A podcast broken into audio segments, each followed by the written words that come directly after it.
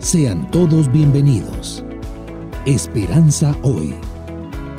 Mensaje oportuno. Palabra viva. Esto es Esperanza hoy.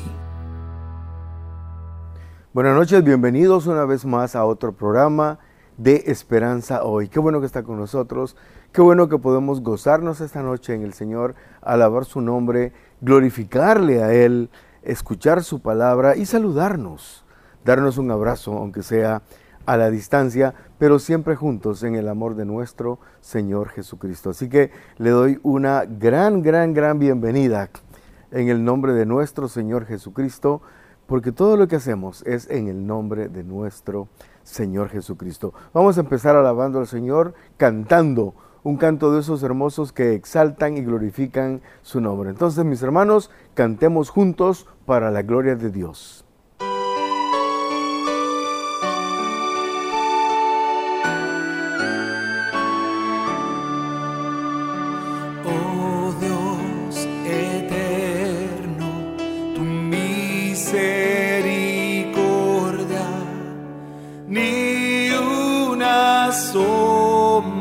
el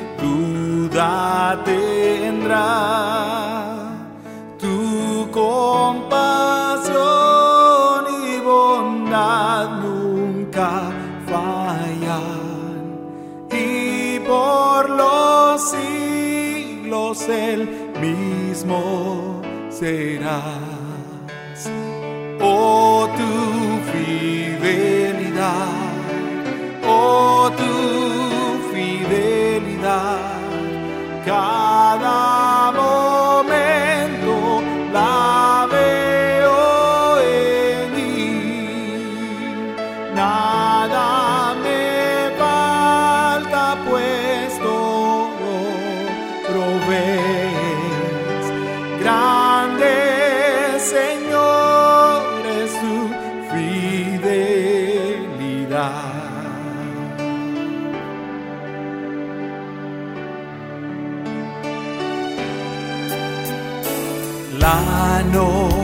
Oscura, el sol y la luna, las estaciones del año también unen su canto cual fieles criaturas porque eres bueno y por siempre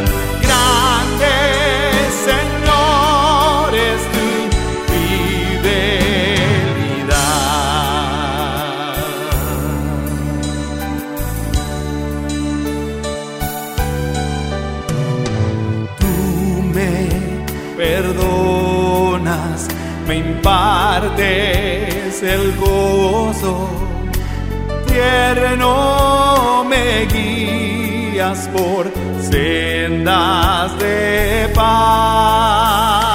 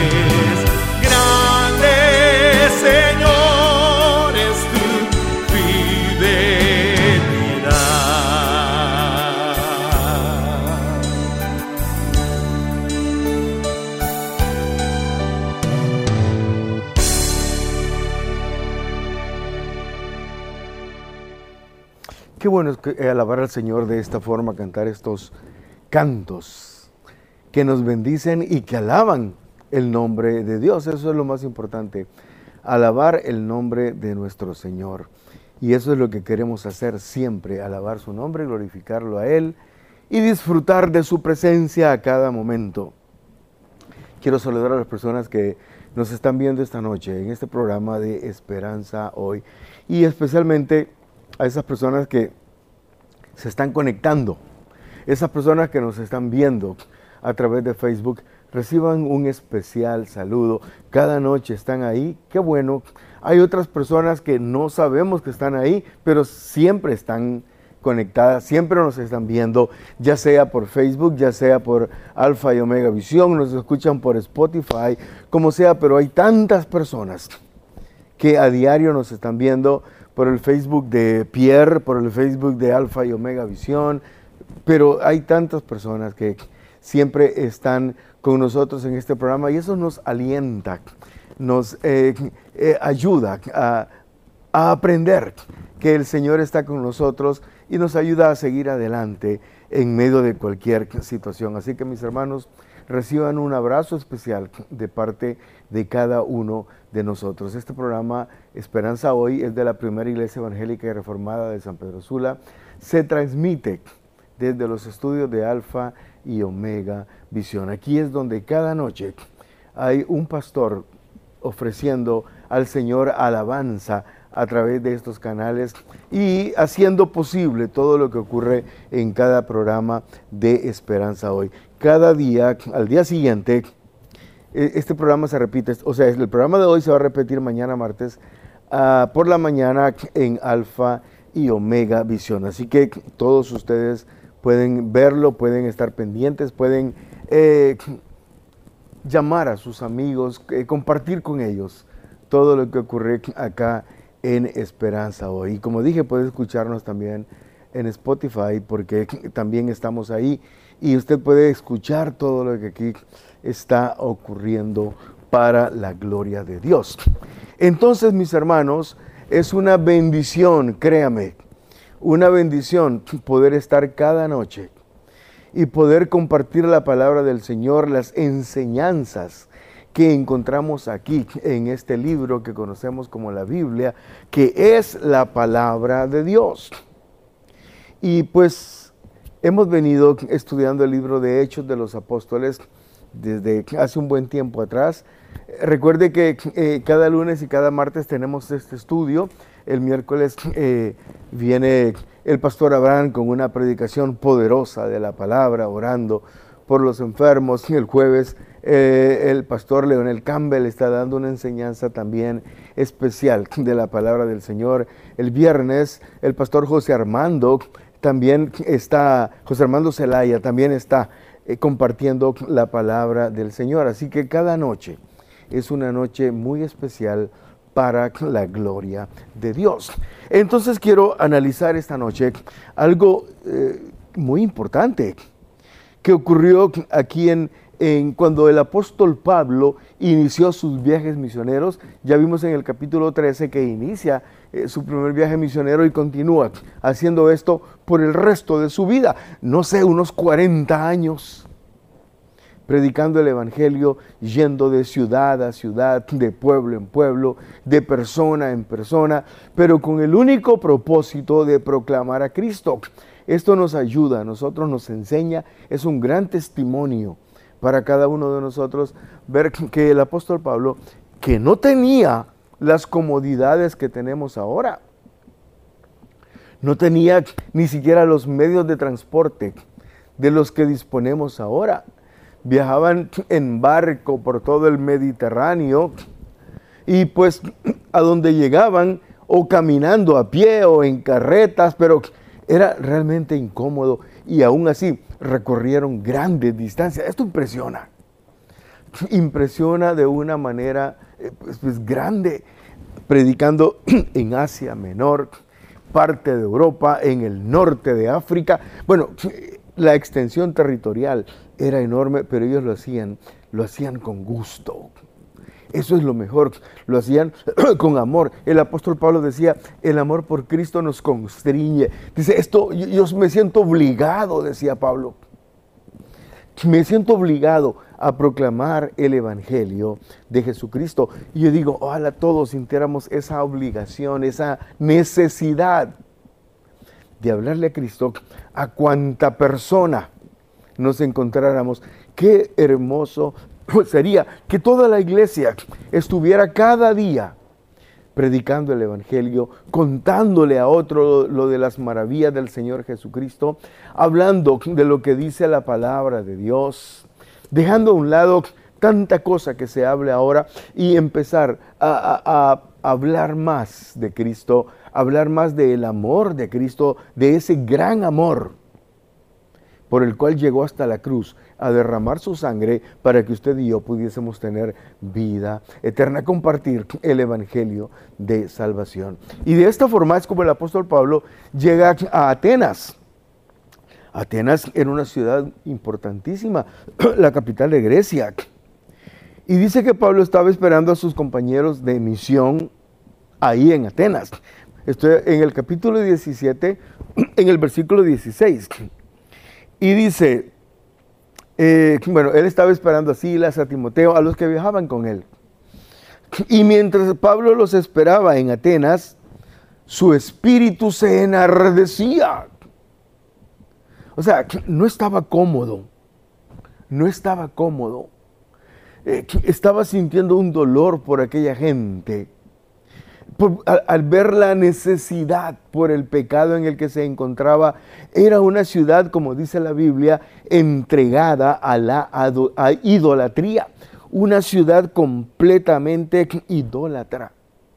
Y Pablo sentía aquella necesidad profunda de predicarles el Evangelio a los atenienses, porque estaban sumidos en la idolatría. Así que discutía en la sinagoga, y mire, me llama la atención, porque estaba en la sinagoga, que era supuestamente el lugar donde se adoraba a Dios. Pero resulta que la sinagoga estaba llena de filosofías, filosofías huecas, filosofías sin sentido, filosofías sin valor, inventadas por el hombre, quién sabe buscando a saber qué cosa. Estaba en Atenas, que era la, la cuna de la filosofía. Dice la Biblia que así discutía en la sinagoga con los judíos piadosos y en la plaza cada día con los que concurrían. Y aquí aparecen los filósofos. Y los filósofos de los epicúreos y los estoicos, dos corrientes filosóficas tan terribles, tan dañinas, que han afectado tanto a la raza humana desde aquel tiempo y la siguen afectando. Ahora, los epicúreos pensaban que la razón de la vida era buscar el placer. Y andaban buscando el placer a como diera lugar. Y eso los llevaba a situaciones de inmoralidad terrible, a situaciones perversas, a situaciones, según ellos, buscando el placer para el cuerpo, porque esa era la finalidad de la vida humana, según los epicúreos. Por otro lado estaban los estoicos. Los estoicos creían lo contrario, debían rechazar las comodidades de la vida y enfrentar la vida en las peores condiciones, porque así es como se liberaba el espíritu. O sea, qué, qué cosas tan terribles. Y todavía hay tanta gente pensando de esa manera. Las corrientes filosóficas que tanto daño han hecho a la raza humana. El apóstol Pablo estaba discutiendo con esta gente al, grado, mira, me gusta el versículo 18, y decían, ¿qué querrá decir este palabrero? Uf. El apóstol Pablo venía con un mensaje que ellos no podían entender porque era un mensaje que no se basaba en la filosofía. La filosofía surge del razonamiento humano. ¿Por qué somos? ¿Por qué existimos? ¿Para dónde vamos? ¿Qué es lo que nosotros somos? Y tantas cosas que, en las que no encuentran respuesta y como no encuentran respuesta empiezan a inventar tantas cosas que se traduce en lo que se conoce como la filosofía. Pero Pablo venía con una palabra diferente. Pablo venía con una enseñanza no basada eh, eh, en, en algo hipotético, sino en algo real. Su predicación era Cristo. Predicaba lo que Cristo era, lo que Cristo había hecho, y esto los confundía. Y decían, ¿qué querrá decir este palabrero? Y discutían con él. Y le decía, y decían, mire cómo es el versículo 18, parece que es predicador de nuevos dioses. Porque la idolatría de ellos era tan terrible que tenían un Dios para cuanta cosa se les ocurriera la idolatría ahí en ese lugar era terrible, pero cuando escucharon que Pablo venía con algo diferente, dice que lo llevaron al Areópago. El Areópago era una plaza donde había algo así como un escenario y tenía un sistema especial que permitía que los que hablaban en el Areópago tuvieran una resonancia y su voz se escuchaba muchos metros de donde ellos estaban eso era, así funcionaba el areópago y precisamente lo utilizaban cuando hablaba, cuando alguien venía hablando cosas que a ellos les parecía que eran interesantes, se reunía todo el pueblo, lo subían al areópago, al escenario, y desde ahí él empezaba a hablar lo que tenía que decir. Entonces llevaron a Pablo al areópago diciendo, podemos saber ¿Qué es esta nueva enseñanza de la que hablas? Pues traes a nosotros, a nuestros oídos, cosas extrañas. Queremos pues saber qué quiere decir todo esto. ¡Wow! Y hace la aclaración, hace la aclaración el escritor del libro de los Hechos, y por eso está entre paréntesis, es un escritor del autor. Y dice, porque todos los atenienses y los extranjeros residentes ahí en ninguna otra cosa se interesaban sino en decir o en oír algo nuevo. La cuna de la filosofía. Y, la mayor parte de la filosofía no tenían un fundamento, eran cosas huecas, eran cosas sin sentido, pero a la gente le fascinaba escuchar algo nuevo. A la gente le fascinaba escuchar aquellas cosas sin sentido. Bueno, yo no sé si encuentra similitud usted con, muchas de las cosas que ocurren actualmente. La gente se fascina con, con cosas emotivas, sin sentido, pero que endulzan el oído. Y ahí van corriendo a escuchar tanta filosofía hueca, tanta cosa terrible, tanta cosa que daña. Y no estoy hablando solo de aspectos religiosos. En el mundo hay tantas cosas que aún a los cristianos les parece atractiva. Y son cosas terribles. Son cosas perversas. Son cosas eh, creadas directamente por Satanás. Y ahí va aquel montón de gente a escuchar esos conciertos perversos y se llena de un montón de hermanos. Y muchos de ellos hasta se jactan y lo publican por Facebook. ¡Qué barbaridad! Están igual que los atenienses, creyendo las mentiras de Satanás y, viviendo así. algunos dicen que están con un pie en el mundo y con otro en la iglesia. No es cierto. Con los dos pies están en el mundo, aunque lleguen a la iglesia cada domingo. Bueno, viene regañón hoy viene bravo. Pero es que eh, es terrible pensar este tipo de situaciones. Y otra vez aclaro, no es que tienen un pie en Cristo y otro en el mundo, no es cierto. Nadie puede servir a dos señores, o están en el mundo o están en Cristo. Y se van al estadio a escuchar esas obscenidades cantadas que se escuchan ahora. Y el domingo están en la iglesia levantando. No, no es posible. Parece que fueran atenienses, creyendo todas las mentiras de Satanás. Y ahí estaba Pablo, por eso es que su corazón se enardecía. ¿Cómo es posible que haya gente tan idólatra? Y ahí estaba Pablo. Entonces lo llevaron al Areópago Y Pablo se pone en pie. Pablo no era un hombre que desperdiciaba una oportunidad. Si tenía la oportunidad de dirigirse a todo el pueblo, pues la iba a aprovechar, pero para predicar el Evangelio de Jesucristo. Entonces Pablo, puesto en pie en medio del areópago, dijo, varones atenienses. Wow. Observo en todo que sois muy religiosos. Porque Pablo ya se había dado una vuelta por el pueblo y había encontrado altares para todos los dioses. Y por si se les había escapado algún dios, tenían un altar para el dios no conocido, por cualquier cosa. Miren cómo eran de idólatras. No vaya a ser, dijeron, que se nos quede algún dios. Así que hagámosle un altar, aunque no sepamos quién es ese Dios. ¡Qué barbaridad! Al Dios no conocido, al que vosotros adoráis sin conocerle, Pablo aprovecha esta circunstancia. Yo les voy a hablar de un Dios que no conocen. Yo les voy a hablar de una verdad que desconocen totalmente, pero que va a transformar la vida de muchos en este lugar. Y Pablo estaba decidido y utiliza esas circunstancias, cuando ve un altar al Dios no conocido, Él le dice, yo traigo a un Dios que ustedes no conocen. Y yo vengo a anunciar ese Dios, el Dios que hizo el mundo, el Dios que hizo todas las cosas. El que, mire qué hermoso, que estoy en el versículo 24.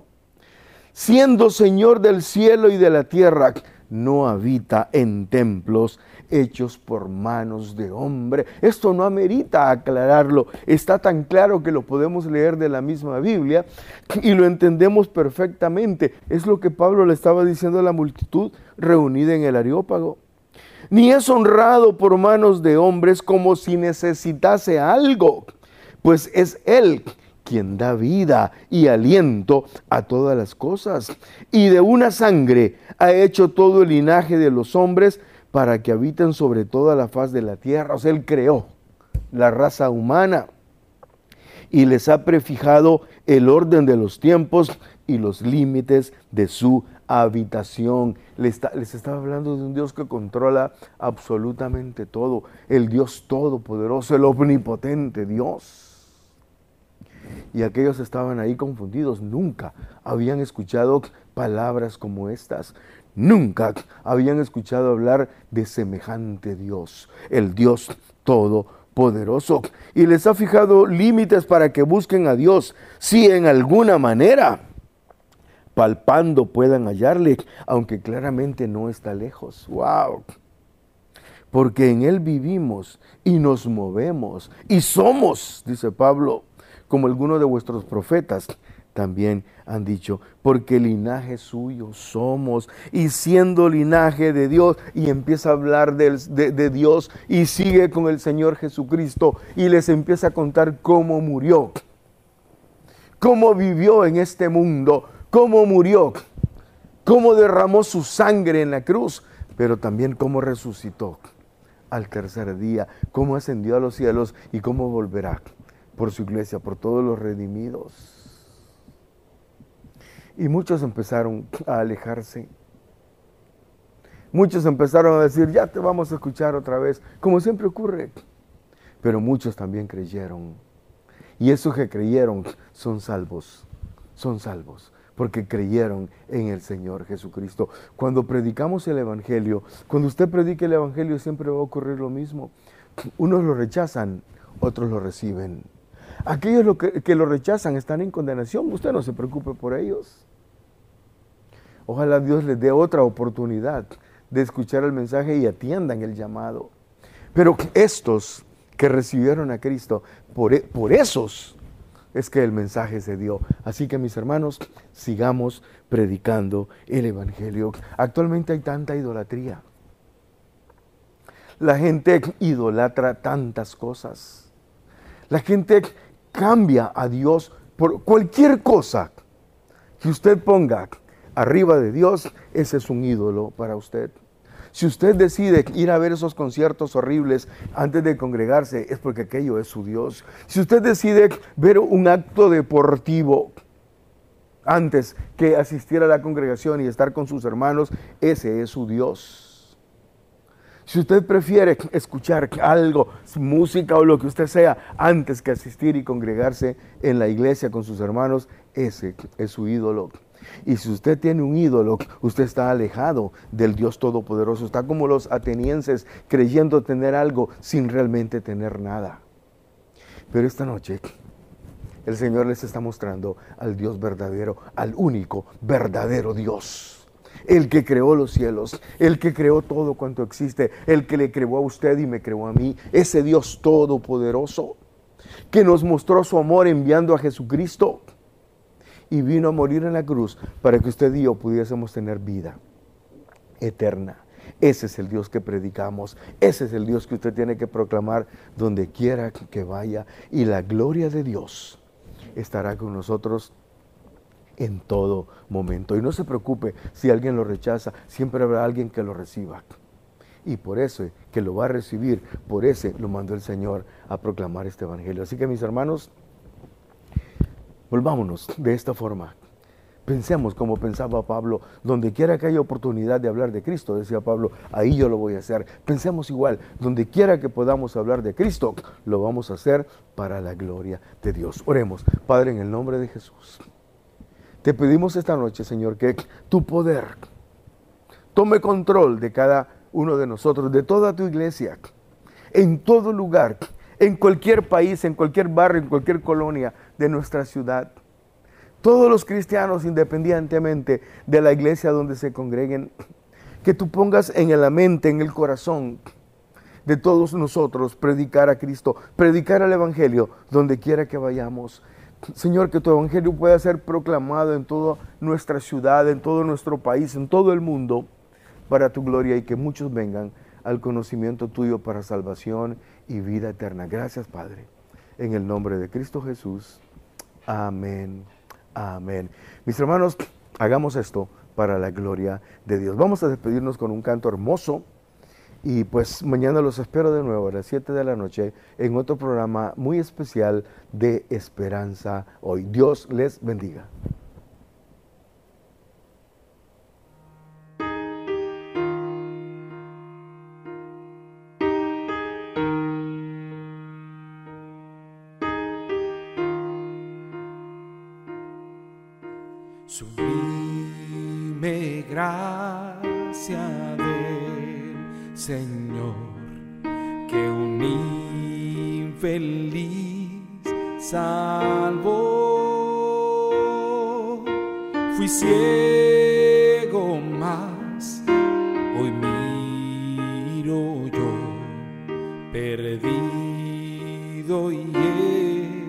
Me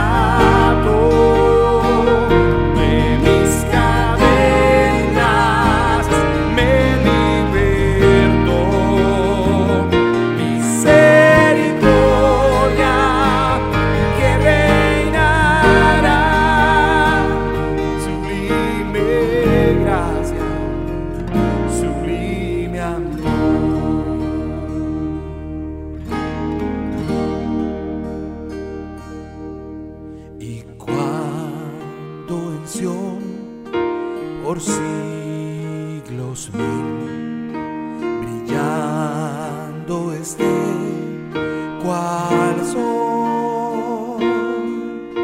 Yo cantaré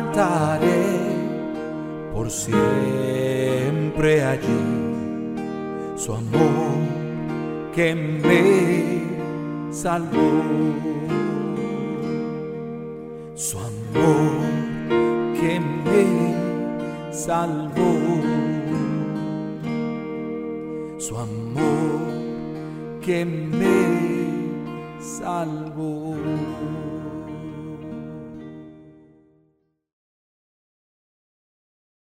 Gracias por ver Esperanza Hoy. Esto fue Esperanza Hoy